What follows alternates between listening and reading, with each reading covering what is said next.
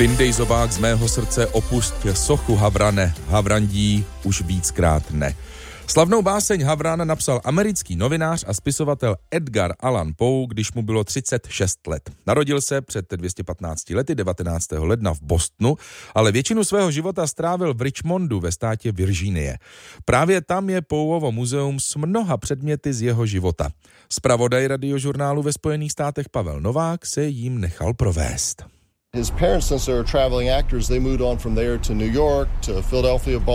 Edgarovi rodiče byli kočovní herci a stále se stěhovali.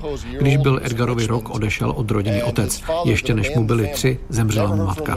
Ze siročince si ho vzala rodina richmondského obchodníka s tabákem Johna Elena. Nikdy ho oficiálně neadoptovali, nechali ho ale pokřtít s druhým jménem, které bylo vlastně příjmením.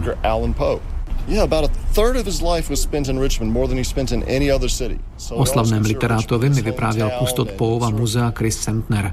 V Richmondu prožil Poe 13 let, tedy více než třetinu svého života. Proto ho považoval za svoje domovské město, do kterého se rád vracel. Muzeum nezastírá, že budoucí slavný prozaik a básník nebydlel v nejstarším dochovaném kamenném domě v Richmondu, kde jeho expozice sídlí. Žil o několik bloků dál, ale z Elenovic domu je několik částí přemístěných právě do muzea.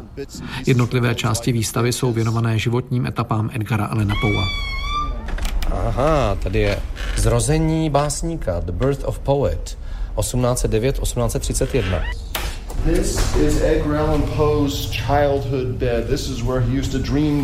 V expozici Poova dětství je třeba jeho malá postel, ve které se mu zdály sny a podle pana Krise možná i dost děsivé, které později zhmotnil ve svých hororových dílech.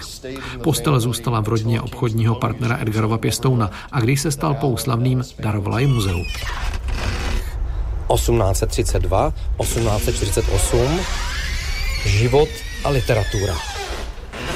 So this is Poe's chair that he sat in when he was writing for the Southern Literary Messenger here in town. Je tady třeba židle s uříznutým opěradlem, na které Poe se dával v redakci richmondského měsíčníku Southern Literary Messenger.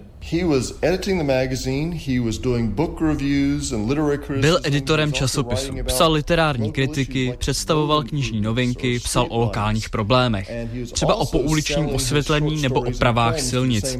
Pro ten samý magazín psal i své povídky a básničky.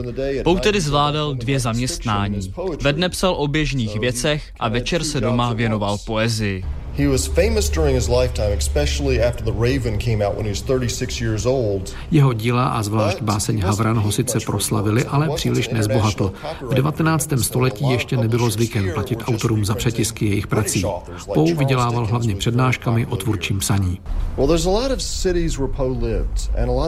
Edgar Allan Poe bydlel v mnoha městech, ale jak říká kustot jeho muzea Chris Sempner, Richmond měl v jeho srdci zvláštní místo.